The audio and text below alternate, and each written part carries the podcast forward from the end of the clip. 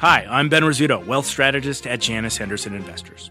Is a brighter future possible? At Janus Henderson, we think it is. For ninety years, we've worked to help clients achieve superior financial outcomes and fulfill our purpose of investing in a brighter future together. We know that this means our thinking and our investments are helping to shape millions of futures. At Janus Henderson, we are committed to helping you invest in a brighter future for the next ninety years and beyond. To learn more, go to janus henderson dot com. Live from the NASDAQ market site overlooking New York City's Times Square, this is Fast Money. I'm Melissa Lee. Tonight's trader lineup, Guy Dami, Tim Seymour, Karen Feinerman, and Jeff Mills. Tonight on Fast, the apes go bananas. A M C making a major about face following days of losses. The trading volume off the charts. We're diving into this blockbuster turnaround with one of the biggest voices in the trade. Plus, Wall Street's top bull is out with a big warning for the new year. Why Chris Harvey of Wells Fargo Securities sees losses mounting in twenty twenty-two. And later, investors hitching a ride with Uber today. The stock jumping four percent, what the company's C E O said about bookings that sent that stock rallying. But we start off with investors ringing the register on the big tech trade. Take a look at the losses in Microsoft. That stock down more than three percent. Other names like Alphabet, Apple, Amazon also slipping in today's session, but closing well off the lows. The selling comes ahead of tomorrow's Fed decision. And one of our traders says market, because today could be the day the music died for the big tech trade. Clearly, that was Tim Seymour who said that. Um, so, Tim, explain yourself. Well, it's a case uh, whether the, the market has died or whether the music has died. Um, it's possible uh, investors who've been taking their Chevy to the levee over and over, uh, the lever, the levee may be dry. So Don McLean's great song, sorry for the, the metaphor here. Um, think about Microsoft. At one point today was down almost five percent, uh, closed down three point three ish, um, wrestled with the fifty day, and it's only done that a couple times really in the last year. Um, if you think about the overall weightings for the market. So, you know, we talk about the NASDAQ one hundred all the time. I mean, if you add in Tesla and Nvidia to the big five of, of Apple, uh, Microsoft, Google, uh, Amazon, Meta, um, you're at roughly fifty-two percent, fifty-two percent in seven stocks in the NASDAQ one hundred. That NASDAQ one hundred um, is underperforming the S and P by about three percent over the last nine days. And this is this is the theme. And we've said this uh, over and over on this show because we've been talking about a market in some pain for some time. So did the music die today? No. But but Microsoft, which has really been leading the big techs uh, upward, it, it's it's certainly when you think about that the broader S and P is now those same stocks uh, close to twenty-eight, twenty-nine percent weighting in, in, in just the, the six or seven biggest companies in the world. That should concern Concern investors. And, and is today uh, the day the music died? Maybe not. It's certainly not the day the market died. Um, and was that the day the music died at that fateful plane crash? Probably not either. Um, but this is a moment. It's a wake-up call. And I think we've talked about this. A lot of metaphors in there that I'm not sure I understand, but I understand what you're talking about in terms of the stocks because, I mean, it does feel a little bit different. You mentioned the underperformance. I mean, even just today with the NASDAQ one hundred down one percent, usually it's sort of the I don't want to say the fringe stocks, but the higher valuation stocks. It's not the big cap tech stocks that are leading the way lower. To see Microsoft down by that much during the day, Guy, it, it felt different. Felt different. And listen, I think the big bopper in this equation would be Apple. And if you look, go back to November thirtieth, since November thirtieth, each day since, the stock has traded north of one hundred million shares. I think it the zenith with about one hundred seventy-five million shares. I mention that because that's historic volume for Apple over the course of the last, you know, seven or eight, probably more trading days. I think a lot of people have piled in late. I think that's fine. I think even better would be sort of this move back down to a trend line, which comes in about one fifty-five. So I don't think the music has died, but I think the song might be over for a little while. And I think that's a healthy thing. So Microsoft, you're going to get an opportunity. Nothing's changed in terms of fundamentals for any of these companies. I think what's changed is people's risk appetite on the back of what appears to be a pretty hawkish Fed meeting tomorrow. Yeah, and the argument for an Apple, let's say, that that bear, uh, bulls were making just a couple weeks ago, a few weeks ago, Karen, was that this is this is a trade that you want to be in in good times and bad, that it affords you some protection, some defense in good times and bad times. And when you need secular growth, you go to Apple. When the economy uh, is doing well, you want to go to Apple. So what is it this time around? I mean, what, what can the argument be this time around, Karen, to say, you know what, it should still go higher? Or is there? Well, I'm long, so I hope there is a, is an argument, and I'll make it, which is I think we still have a lot of five G to go. And I think that the mix of Apple has obviously changed a lot. So when you get in, um, you know, the, the subscription revenue or the, you know, the, the recurring revenue should obviously trade at a higher multiple. So that creates some ballast for the hardware part, which should trade at a lower multiple. And putting those all together, and with the incredible amount of cash that they have and the buybacks that they do, I, I think that the value um, proposition for Apple is far different than some of the high flyer tech stocks. You know, the ones that, like a DocuSign, where it comes in a ton and is still not remotely close to a value stock, right? So for me, I'm long Apple, I'm long Microsoft, uh, Amazon, Alphabet, and Facebook. And to me, particularly Alphabet and Facebook, I don't put in that category at all. I think of them as actual value stocks. When you back out the cash of those, they're trading f Facebook under a market multiple, or Meta, as it's called, doesn't even have any Meta fluff in it at all. So I'm sticking with those. But what I'm not sticking with is I G V, which is the real tech high flyers. And I think, I think, I feel like the music has died. Could it like scratch around and come back a little? Maybe. But the Fed has told us what they're going to do. And in the face of that, I don't know how these, you know, super high flyers can retain those multiples. One that one thing I got to add though, I've been short the I G V for a while. I just had to cover some today because it's moved sixty dollars off that four forty change that it that it peaked, and I just feel like if that wasn't why you're in it to hedge, then why do it at all? All right. So Jeff, what what is this? Um you know, selling pressure in, in big cap tech all about that? I mean, the fundamental case can still be made. Is this just, we can be intellectual about this and say, yes, they are value stocks for X, Y, and Z reason. Karen laid out a very good case for a lot of them. But in this market, do we differentiate, or is it just dump tech? Because that's the rotation that's going on right now. I don't think it's dump tech, and I, I think you still want to differentiate between the really high flyers and, and some of these more solid stocks that are, uh, you know, have a little bit more reasonable valuations, for example. I know we're all very focused on Microsoft today. You have to remember that's a stock that's up forty-seven percent year to date, so a little bit of selling heading into the end of the year. You know, I don't know that that sets off any real alarm bells for me, and, and I don't think that the big tech trade has died. If anything, I think it might just be getting going. You may have a little bit of a quiet period, say through the first quarter of twenty twenty-two, because the economy still looks pretty good. But I'm operating under this thesis where the economy actually starts to slow as we move through twenty twenty-two. You have falling money supply, global short rates have risen, prices have obviously risen. So I think financial conditions start to tighten a little bit. And in slowdowns, you want strong fundamentals. And it just so happens that technology has the highest concentration of profitable companies. So think about, you know, A M D, Apple, A M A T, Microsoft.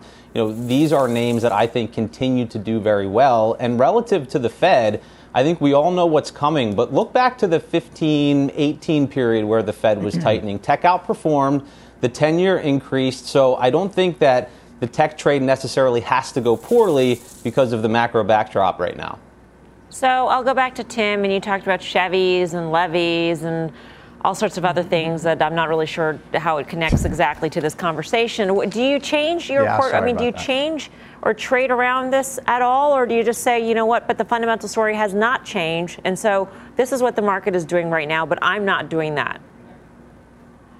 Well, we, we talk about, are you an investor or a trader, especially in a stock like Apple, and I think there's been plenty of opportunities. I, I it, You have to point out that on the week when we were wrestling with a three trillion dollar company, Apple has tripled. So we talked about that trillion dollar valuation in August twenty eighteen. Um, it's three and a quarter years later, and uh, the biggest company in the world has tripled. Um, why has it tripled? Um, yes, it's a better company on some level. It's a more diversified company into services. It deserves a higher multiple, et cetera. We can all debate that, and I, I agree with that. And I'm an investor in Apple. I'm just telling you that the hawkish Fed that we're talking about has a lot to do with the move in these stocks. You cannot tell me uh, the liquidity profile that's been passive flows. Guy mentions this all the time. Um, the E T F dynamics of just levitating the market higher based upon liquidity is something that we all need to think about. The fundamentals are fine in these big five, and even in these big seven. They're extraordinary. Um, I, I am worried about a dynamic where the market at some point becomes bigger than the individual five stories. Uh, and again, just I pointed out the concentration in those stocks because at some point, um, they are more uh, disproportionate to what you'd want in this market. And, and I, I get that that's been very beneficial to people for a long time. But I'm talking about the S and P now is twenty-seven percent, these six stocks, these seven stocks. That troubles me. And, and so it's not about, you know, are they still investable? Market dynamics uh, with a Fed that's dramatically changed the rhetoric are, are things people need to think about. I think that's a good point. We've talked about this in the context of other sectors in the past, Guy, where E T F flows govern how individual stocks trade, even though those stocks may not necessarily warrant that sort of decline or appreciation. Um, do you see that also playing a role? I think Tim makes a great point. I'm glad he brought it up because, you know, two of the pillars, I mean, two of the pillars, I mean, there are many, but two of them have been Fed put and this passive investing, which is really just taken the world by storm over the last couple of years. And passive investing is great on the way up. It's not so great on the way down. When passive becomes active, that's a concern. And Tim mentioned, you know, I, I had it in front of me. I don't have it now, but how many E T Fs Apple's in and how many of those is Apple a top ten holding? And again, when that money flow comes in, it's fantastic and it lifts that boat. It's just um, problematic when it stops. And we've seen it stop a number of times. And I'm not suggesting we're on the precipice of this, but you go back and look over the last four years or so, you've had a number of twenty to thirty-five percent peak to trough declines in Apple that have been extraordinarily healthy. And I think you want one to happen again. And that would suggest we get back down about one fifty-three, one fifty-four, then you load the boat. By the way, Mel, whether you realize it or not, and I know you do, your good times, bad times, Zeppelin one, first song, first side was genius early on in this show. Well done by you. Okay, I'm going to move on. Um, the year's biggest bull market bull says put a fork in the tech trade. Chris Harvey is the head of equity strategy at Wells Fargo Securities. Chris, good to see you. I know you could probably explain that to me, but I think that's for another show. Um, you say it's time to move up, move up in quality and down in risk, but we're seeing this rotation out of mega cap tech, which some would argue, many would argue, is up in quality and down in risk. So how do you reconcile what we're seeing going on right now? Yeah, so what I think we're talking about, too, is you have to differentiate between what's cyclical and what's not cyclical. So software or, or software and semiconductors are two different beasts. One is much more cyclical. One's much more secular. And, and what's happening is we're seeing that secular trade really unwind. You're seeing it in the high growth companies and you're seeing it in Microsoft today. And I think that's partly related to what we're seeing with the Fed. What the market is saying very loudly, and a lot of people don't agree with this, but the market is saying this, is the Fed is not going to make a policy error. By hook or by crook, they are going to contain inflation or they're going to keep it moderate. Because what you're seeing is the yield curve is flattening with the front end coming up, and you're seeing break-evens come down. And, and that's an environment that's not very hospitable to stagflation. But stagflation is a great environment for these high flyers. Stagflation is a great environment for software, and, and that's what's changed. More importantly, we've also had a lot of hedge fund de-risking and degrossing in the last couple of days and the last couple of weeks, and many of them have been crowded into these high growth names and into these software names. We think that's ending, but if you're trading or, or you're investing on a price to sales basis and not, not on a price to earnings basis, you're not having a very happy um, end to the year. Let's just say that. Chris, it's Karen. Thanks for being on. So, if one were to follow your advice, then does that, by definition, leaving that, leaving that investor into value stocks, whether it's financials or industrials, mm-hmm. is that where you should put your money now? So, Karen, what we're telling people is we want cyclical quality, right? So we want better balance sheets, we want better, we want better stewards of capital, better management teams, we want good secular stories. Some we can find in industrials, such as the aerospace uh, group. We think there's a great secular story there. We think there's good balance sheets, and we think there's great opportunity. We think you can find that in uh, financials as well as particularly banks. But you can also find that in parts of tech, more so in your, your semiconductors and your hardware type space. So basically what we want is we want good balance sheets, and we do want some cyclicality because we don't think the run's over, but we do want to get more conservative. We do want to downshift a little bit right here, right now.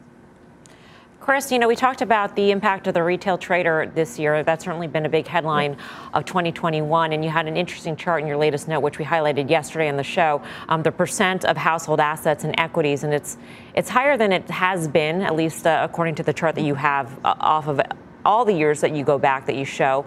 And I'm wondering how you think this plays out in terms of, you know, right. if the Fed is going to fight inflation by hook or by crook, that could mean negative things for the stock market, and that could mean um, a negative impact on household wealth.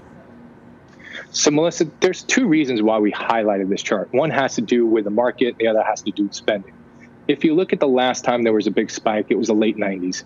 And really what this told you, when you get this peak, it's more about what has happened, not so much the good times that are about to happen. You've had a really good run in the equity market. You've pulled ahead return. And the next couple of years may not be so great. That's what we saw in the late nineties. That's what we're beginning to think now. On the spending side, as you tie more than net worth to the stock market, at some point the stock market will pull back. That pullback is going to influence sentiment a lot more than it did in the past. And, and by association or by default, that's also going to influence um, discretionary spending, consumer spending. And so now the stock market has a much bigger part of the economy today than it did ten years ago. And that's important to take note of. And that's, that's very, very important as you restructure portfolios. All right, Chris, good to see you. Thank you. Thank you. Chris, Chris Harvey, Wells Fargo Securities. Jeff Mills, um, how do you think that, that plays out in terms of household wealth and the impact of, of what we're seeing, what at least this week for the stock market as, it, as we come off of record highs? Look, I, I think it's, it's certainly possible that it has an impact, but at the same time, I feel like households in general are in pretty good shape from a fundamental standpoint. So perhaps that isn't really the main governor on the stock market. You know, when I think about you know, my thesis for next year, again, it's more about price to earnings ratios potentially coming down because the economy is slowing down in general and people become a little bit more risk averse. When I think about next year and the potential E P S growth, say somewhere around ten percent, I think that's consensus. You know, if you get a one percent tick down in the P E ratio, you're talking about a return in the stock market that's somewhere in the five percent range. So I agree in the sense that you may end up with meager returns in twenty twenty-two, and it's largely because of this slowdown thesis that I'm talking about. I still think, you know, Chris talked about quality. I still think that you can find that quality in certain areas of technology, and, and we've seen that play out in the past. So that's where I'm focusing my attention uh, as, as I think about next year. All right, coming up, the apes are back at it. A M C and GameStop bounce, bouncing back after days of losses. We'll talk about what's next for these names with one of the top voices in the trade. Plus, Uber's best week ever. The company's C E O giving a big boost to the stock as bookings pass a major milestone. We've got the details next. Don't go anywhere. Fast Money's back right after this. The spirit of performance defines Acura, and now it's electric. Introducing the all-electric Z D X, Acura's most powerful S U V yet. While what powers their cars may change, the energy that makes Acura never will. Crafted using the same formula that brought them electrified supercars and multiple IMSA championships, the Z D X has track-tested performance that packs an energy all its own. With a premium Bang and Olufsen sound system and up to three hundred thirteen mile range on a single charge, and a Type S variant with an estimated five hundred horsepower, the Z D X is everything they said electric could never be. It was built with the driver in mind, just like Acura's been doing since the beginning. We could talk all day, but the only way to experience this electric performance is to drive it yourself. Unlock the energy and order yours at Acura dot com.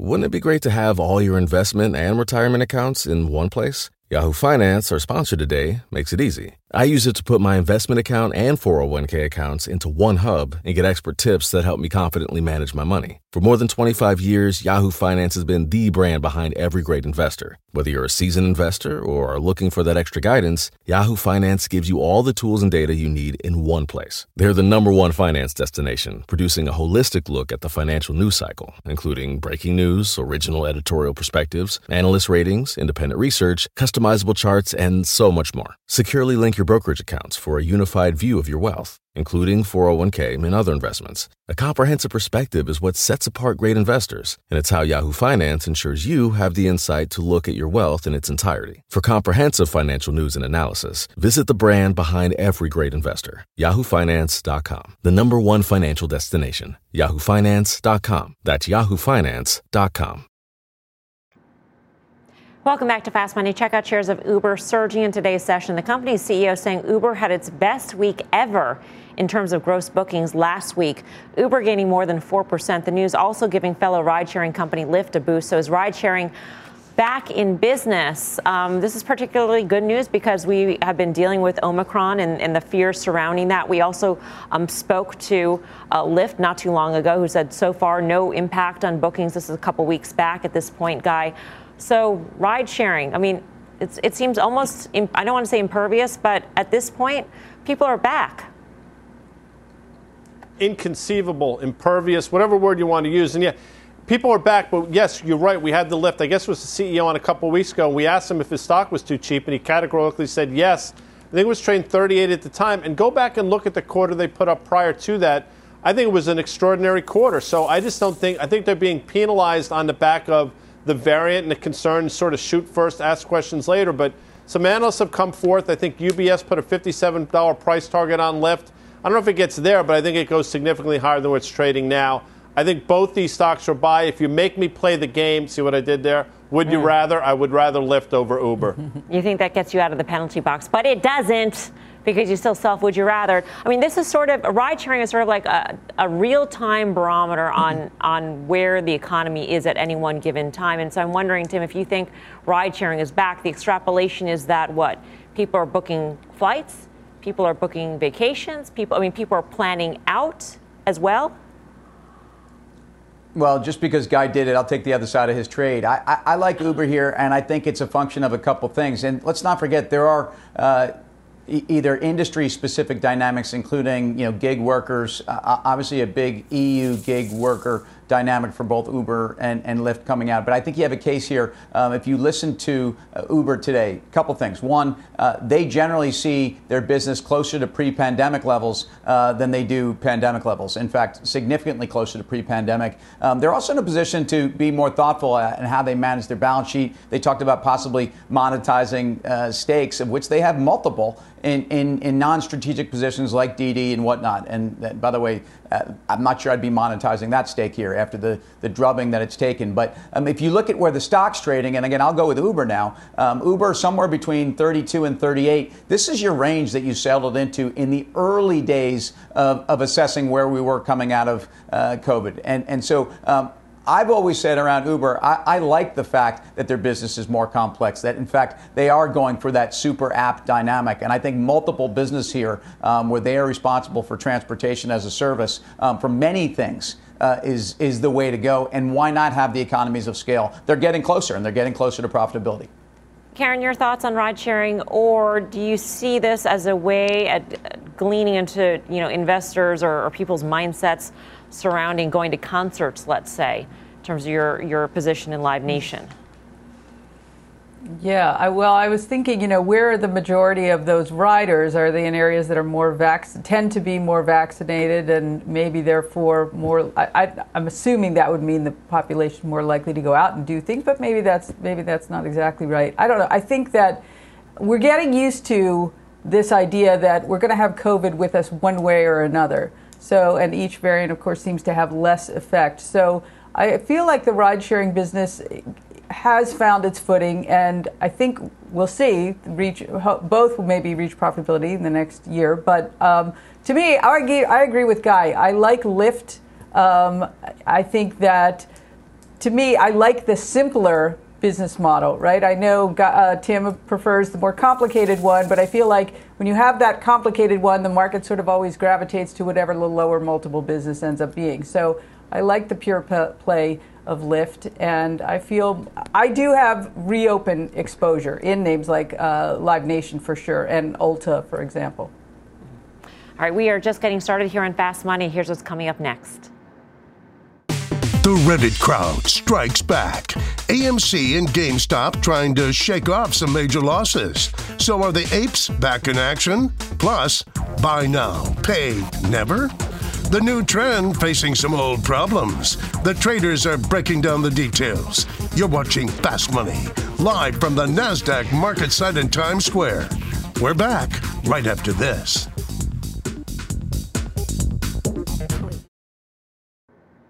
People today can spend half their lives over fifty. So it's good to be financially ready for what's important to you as you get older, like a family vacation. Cannonball! Or starting your dream business. Welcome to Connie's Coffee. How may I help you? A A R P's trusted financial tools can help you plan for whatever your future holds. That's why the younger you are, the more you need A A R P. Start planning today at A A R P dot org slash money tools. What's on the horizon for financial markets? At P G I M, it's a question that over fourteen hundred investment professionals relentlessly research in pursuit of your long-term goals. Specialized across asset classes, but united in collaboration. Our teams provide global and local expertise. Our investments shape tomorrow, today. Pursue your tomorrow with P G I M, a leading global asset manager. Welcome back to Fast Money. Check out shares of A M C rebounding after Monday's fifteen percent plunge. Today's comeback came on some absolutely blockbuster trading volume. Check this out. A M C traded more than one hundred six million shares today. That's more than Tesla, Facebook, and Nvidia combined. Our next guest is all in on this trade. He's an A M C investor who often talks about this stock on his YouTube channel, which has more than three hundred seventy-two thousand subscribers. Um, welcome back, Matt Kors. Good to see you. Happy to be here. Great to see you. What is the what is the mentality? What is the sentiment at this point, um, this far into the trade, having seen some pretty steep declines? Because as we go into the end of the year, there's concern um, with just the macro environment hitting high-flying stocks, especially the meme stocks. And, and a lot of new traders have never traded in this sort of environment before, haven't seen these, uh, you know, stocks move in integers down. Yeah, I think you actually hit the nail on the head right there with. I think the prevailing winds are more concerns from the bigger players, the whales, institutions, hedge funds, and other things related to that of being very, very cautious with this upcoming Fed meeting, being very cautious with what a multi-decade high inflation rate. So I think you're seeing from the larger players a pivot out of some of what would be best be described as a high-risk bet.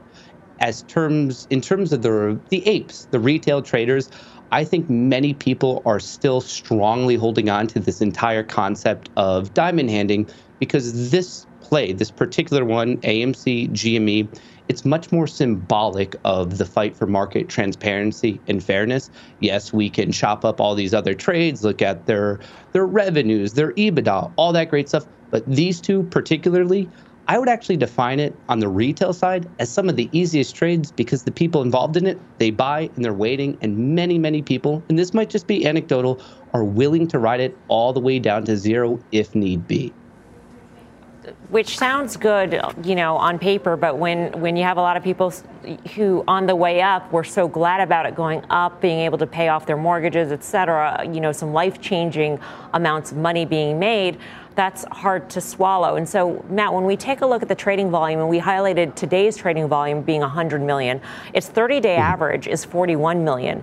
Facebook, or Meta's thirty-day average, is twenty-one million. So it's twice that of even Meta um, on a, on a just an average day out there. You're saying basically that all of that other trading activity, that's that's just people, other investors trading around, the, but the retail trader is holding on still?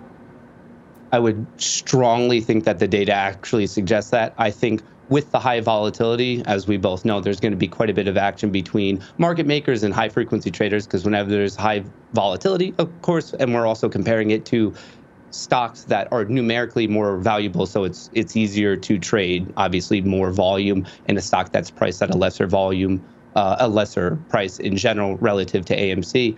But I think with it, it's just the high volatility. There's going to be a lot of high frequency trading. There's going to be a lot of market makers. Yes, there is a lot of excitement in retail, but I think there's also some bigger players who are highly attached to this particular play. You mentioned before that a lot of um, holders of A M C are believers in this notion that you can enact market change. Um, payment for order flow is one big issue, of course, uh, that, that this community says should be solved. should should go away. And I'm wondering if you are a, an A M C diamond hander, are you should should the pair trade be short Robinhood, which by the way saw its lowest level in today's session? That's an excellent question. So overall with the apes, I think there's people who have their favorite equities. And I think a core pillar of being an ape is still really, really caring about market transparency. And that might not even be tied to a particular equity. But talking about Robinhood, I've said this publicly before, I have three words for you. I am bearish, bearish, bearish. If we dive into the fundamentals of what's going on with Robinhood, the last quarter, I believe they burned one point three billion dollars. The quarter before that, they burned half a billion dollars. It's safe to say that it's not a good situation there. Um, the only reason previously before that they did well was kind of these idiosyncratic events such as the explosion in Dogecoin, the explosion in GameStop, where they profited off of payment for order flow. But now in the previous quarter, we didn't have one of those wild events. They didn't really jump onto the Shiba train, so they weren't able to profit off of that. And now if we move this forward, when they're making money off of crypto, and that's getting a little bit more quiet, and off payment for order flow, which it really sounds like in the next calendar year, there's going to be fireworks on the regulatory front that very much relates to this. Their business model is very quickly falling apart. So that's a quick fundamental breakdown. But on more of the social standpoint, I think one of the most difficult jobs of the year was to be on the P R team of Robinhood. It was a dumpster fire. The retail public very much lost their faith in the company. And right. I don't blame them. In the company's prospectus, they said a risk to them is a reduction in spreads between bid and ask. That is a risk to the company, which is something beneficial to traders. That's right in their own S E C filing. So I just don't see a way in which they can win the trust of the retail public back. Mm-hmm. Matt, good to see you. Thanks for your time. Thank you so much. Matt Kors, um, it's interesting on Robinhood, Guy, because Robinhood was enabled by this wave of retail investors, and Robinhood might be seeing this decline in part because of a backlash amongst these retail investors.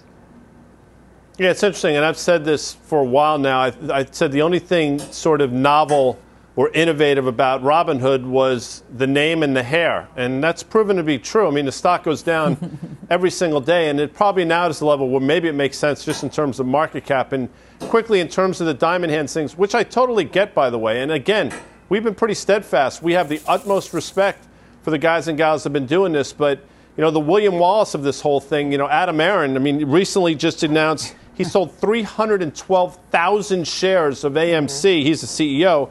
And the C F O sold eighteen thousand shares. So you would think if anybody believes in the story, it's them. It's just interesting. And then finally, and I'm, and I'm not suggesting this is the case, but fundamentals should, you know, it's funny when fundamentals, fundamentals don't matter for certain stocks, but they matter for others like Robinhood. I, I just right. think you got to be somewhat consistent there.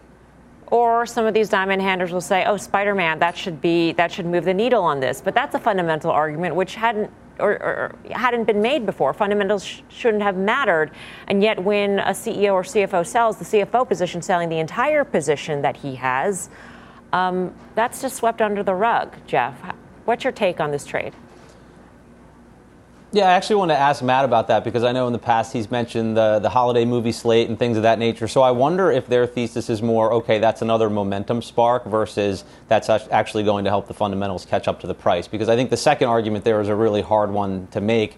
I understand the momentum argument. I actually tweeted out yesterday, you know, have the apes thrown in the towel? And they very quickly shoved that tweet in my face today with the volume and, and price action. But at the same time, maybe the momentum's not gone, but I think it's clearly waning. I think A M C, GameStop, broken that two hundred day moving average. Guy mentioned the insider selling. The fundamental story we all know is really difficult to make. And I just think the market is shifting. It's giving less credit to cash flows further out into the future, you know, these high growth stories, and, and a lot of other really popular stocks that I think a lot of these investors have owned have gotten absolutely killed. So you may be in a situation where these folks have to sell what they can. These stocks have levitated. Uh, and then I also wonder kind of where new buyers come from. Maybe the price recovers back to previous levels. It's been kind of flat all year. Mm-hmm. But what's that next catalyst? And when do you get out and why? Uh, those are all questions I still have. Yeah. Well, A M C is also seeing some blockbuster options activity today, so let's get to Mike Coe for that. Mike. Yeah, A M C is uh, actually typically one of the top ten most active single stock options, at least in contract terms, and it ranked fifth today. We did see about uh, one point seven times the average daily put volume. The most active puts were the December twenties. Those expire on Friday. About forty-four thousand of those traded for sixty-four cents. That's roughly double the twenty-two thousand or so open interest that we saw at the beginning of the day. I think one of the important things that I would take away from taking a look at the options volume over time is that while we have seen call volume steadily declining over the course of the last quarter, we have actually seen put volumes steadily increasing. In fact, over the last five days, it's probably been double what the average was in the couple months that we saw before that. So it is possible that maybe some of the diamond hands are holding on to their stock. Maybe they're doing some hedging as well, though, just in case. Yep, I'm sure they are. Thanks, Mike. For more options action, be sure to tune into the full show Friday, five thirty p m Eastern Time. Coming up, buy now, pay maybe alarming new numbers on the growing delinquencies in the payment space, how it could impact the top players in the trade. And later, just in time for Christmas, a double dog dare downgrade. Goldman Sachs taking the stock from a buy to a sell. The name when Fast Money returns.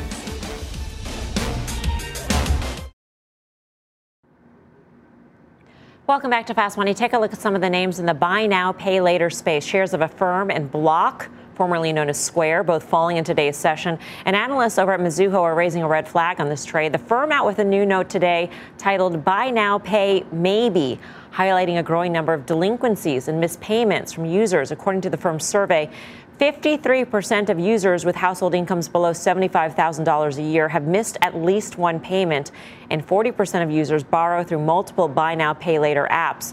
Analyst Dan Dolev citing potential risks to names like Affirm, Block, and PayPal if buy now, pay later comes under regulatory scrutiny. Karen, how much of a concern do you think this is? This is, um, you know, a fast-growing part of, of fintech and one that is driving a lot of growth. Right. Well, it's driving a lot of growth in fintech, but it's probably also driven a lot of growth for consumer discretionary, right? When you think about, I think, Peloton, very large Affirm, I believe, very maybe the biggest Affirm customer, you know, is that over? And so there's a few places sort of to go with it. These stocks in particular.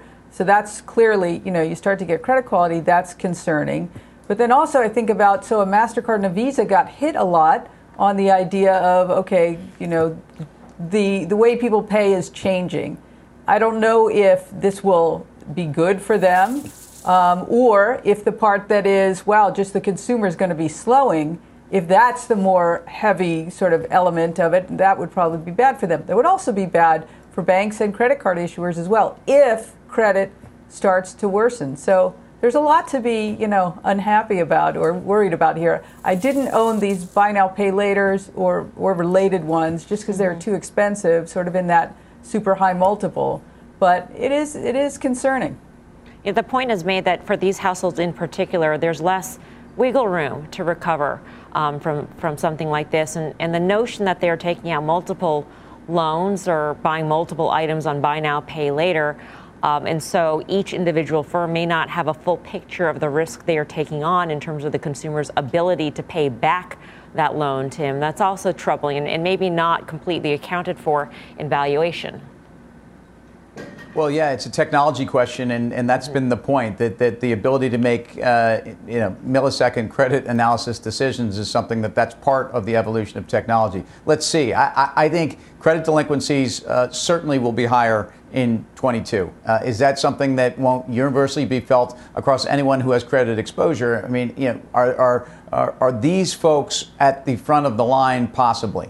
Uh, I think this is more about valuation yet again. I, I think uh, pricing in both of, you know, a firm's pricing in sixty plus percent growth. It's also pricing in uh, lending that's not buy now, pay later, uh, part of, of, of their overall business model that doesn't even exist yet. Uh, these are the issues that I think we got a, a little too excited with a new wave consumer. Um, and I think we're staring at good old fashioned credit dynamics, but also good old fashioned valuation dynamics. Yeah. Um, Brian Moynihan and on Closing Bell said credit quality is strong. So, Guy, I'm wondering if this is a concern overall, or do you think this is sort of niche-y? It's, it's a small subset of the consumer. I think it's niche-y. I wonder, I, I wonder, I don't know the answer, how much crypto plays into this. You know, if crypto mm. were to continue to sort of get beaten up, what does that mean? You wonder if, you know, a lot of these are the same people that, you know, the buy now, pay later, same people in crypto. One has to wonder just anecdotally. And then I would say PayPal gets lumped in. Get it? I think PayPal's a little bit different, and I think most of this off, in my opinion, has been done. We talked about it last week. It traded down PayPal to that level we broke out from in the summer of twenty twenty, one seventy-five, And I think sort of all the bad news, again, my opinion, is out. Obviously, what did them in was the Pinterest news in the subsequent quarter. But I think that one seventy-five level for PayPal specifically is something to trade on the long side against. All right, coming up, Disney losing some magic after analysts slashed their price target for the stock. We'll tell you what is behind that call next.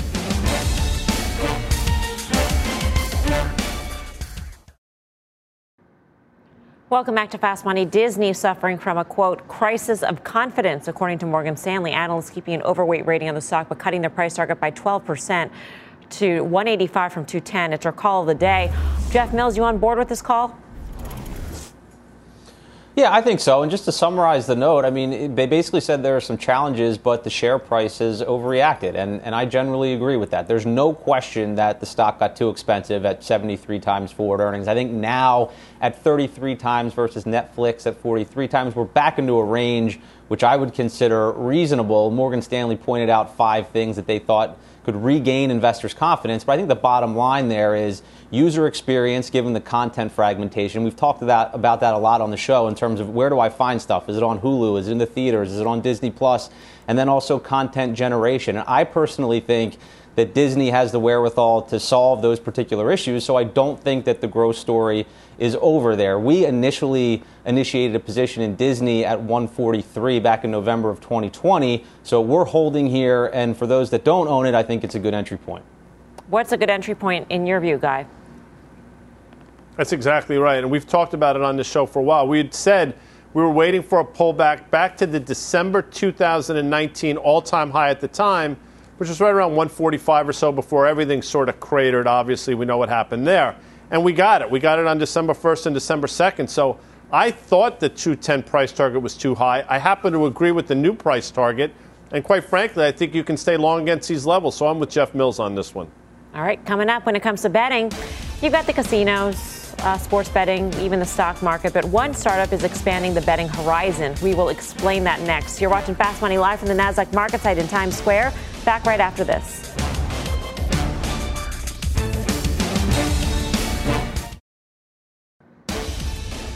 Welcome back. Here's a sneak peek at the Cramer Cam. Jim is talking with the C E O of Bausch Health. Catch that full interview, exclusive interview at the top of the hour in Mad Money. And speaking of Jim, he is doubling down on one big oil bet. Cramer's Charitable Trust buying another two hundred shares of Chevron today. Jim lays out the reasons why in today's Investing Club newsletter. Check it all out with the information right there on your screen. We know you can bet on a stock, a winning horse, next year's Super Bowl champion. That's old news. But these days, you can wager on so much more. A startup called Kalshi allows you to place trades on everything from whether Turkey will join the E U to will Olivia Rodrigo have the most streamed song of the year to how many people will ride the New York City subway. And of course, you can also trade on the economy. So let's get more on that with Tarek Mansour, the co-founder and C E O of Kalshi. Tarek, great to have you with us. Excited to be here. Thanks for having me. First of all, you're C F T C regulated, so this is uh, th- this is all legit, so to speak. Um, what do you are you surprised at, at the things that people want to bet on these days, or are you not surprised that there is this sort of gambling mentality in our society? Yeah, I mean, I mean, honestly, for us, you know, we see it. You know, people are essentially trading on things that have legitimate sort of what we see as economic and social utility, um, and oftentimes what people are trading on is it's not necessarily surprising because people are trading on the things that are pretty much on top of mind. Things are, you know, in the news uh, on a weekly or even daily basis. Um, and these things, you know, we're talking about things like, you know, Omicron and how it's going to, you know, evolve over time, G D P and how it's going to evolve, recessions, or, you know, how inflation is going to go. Um, and these are things that have very sort of, you know, real and tangible economic impacts on, you know, millions of lives, pretty much anyone in the economy. And so it's, you know, what we see as, you know, as Kalshi's mission is allowing people to trade on these things. Uh, trade on, you know, things that direct them um, and direct their bottom lines um, right. in a way that they can relate to. One of the most active contracts on your site is, will twenty twenty-one be the hottest year on record? So what are what are people saying about that, and what what is the payout right now? Yeah, absolutely. You know, right now, you know, the market is pricing a very, you know, high unlikelihood for twenty twenty-one to be the hottest year on record. Um, you know, they're saying that it, it won't be. Uh, the hottest year on record. The payout, if you actually buy yesterday, uh, you know, we're talking about a twenty x payout. If in the offshoot that twenty twenty-one does end up being uh, the hottest year on record, um, which is, you know, one of these sort of leveraged things that our product can offer for traders. All right. There's also a lot of things about the economy that people can bet on. Um, and just to give the viewers some some context here, C P I, the bets on C P I for the last reading was actually on target in terms of what people were betting on and the outcome of C P I. Um, the most active contract right now in, in terms of economic betting is will, what will G D P be in the fourth quarter? So what are people saying? Yeah, I mean, so in terms of G D P, you know, right now we have all sorts of Uh, you know, pundits and, you know, the Atlanta Fed sort of went out and said that, you know, we might be looking at eight point seven, so, so nine percent growth this quarter. Our markets are pricing it between five and seven point five percent. So not as bad as last quarter, but, you know, not as optimistic uh, as some of the, sort of the government officials uh, are giving us. Um, so that's sort of where we're landing right now. You think, just quickly, Tarek, do you think this changes after tomorrow in the Fed meeting? You know, it all depends. Obviously, the market, what our markets are really good at is, you know, the Fed meeting will happen. There's going to be new information coming from the Feds. Oftentimes, you know, there's going to be fancy headlines. The stock market's going to move, you know, you know, o- you know, overshoot or undershoot and then adjust. What our markets, our traders are really good at is, you know, taking in new information, you know, thinking about, you know, what their prior forecasts are, how to incorporate this information into their new forecast and calibrating. So over time, our markets are do a great job at, you know, providing a real time gauge of public sentiment and forecast for these sort of future events. Yeah. Fascinating. Tarek, thanks. Tarek Mansour of Kalshi. Um, I don't know, Karen, would you would you bet on whether it's going to be the hottest year on record next year? I mean, there, there's all sorts of interesting things, and, and maybe it's an interesting other data point in terms of where people are thinking and how people are thinking about the economy. I think that that hottest record, I'm wondering, here we are at December fourteenth, is there enough data to know that unless those next, you know, whatever seventeen days are super hot, it can't possibly be the hottest year on record. So I'm guessing that maybe people are a lot more informed. Is it really different than what we do? It sounds different, sort of, but maybe it really isn't. So I don't know. I I, I think this this investing slash gambling thing is here to stay. Yeah. All right, up next, we got your final trade. Final trade time, Tim. Early COVID darling Clorox was then dumped. I think it's starting to build a base, lower cost inputs. Karen. Yeah, I want to be in Bank America, low valuation and higher rates, better for the business. Jeff Mills. E A, the chart caught my eye today. It showed some pretty convincing strength off of one twenty, which should have been technical support. It was. It's at the low end of its historical valuation range, so I think the risk-reward is pretty good here. Guy? Lockheed Martin. Thank you for watching Fast Money. See you back here tomorrow at five. Mad Money starts right now. This podcast is supported by FedEx. Dear small and medium businesses, no one wants happy customers more than you do. That's why FedEx offers you picture proof of delivery, packageless and paperless returns, as well as weekend home delivery to ninety-eight percent of the U S on Saturday and fifty percent on Sunday. See the FedEx service guide for delivery information. FedEx Ground service is also faster to more locations than U P S Ground. See what FedEx can do for your business. Absolutely, positively FedEx.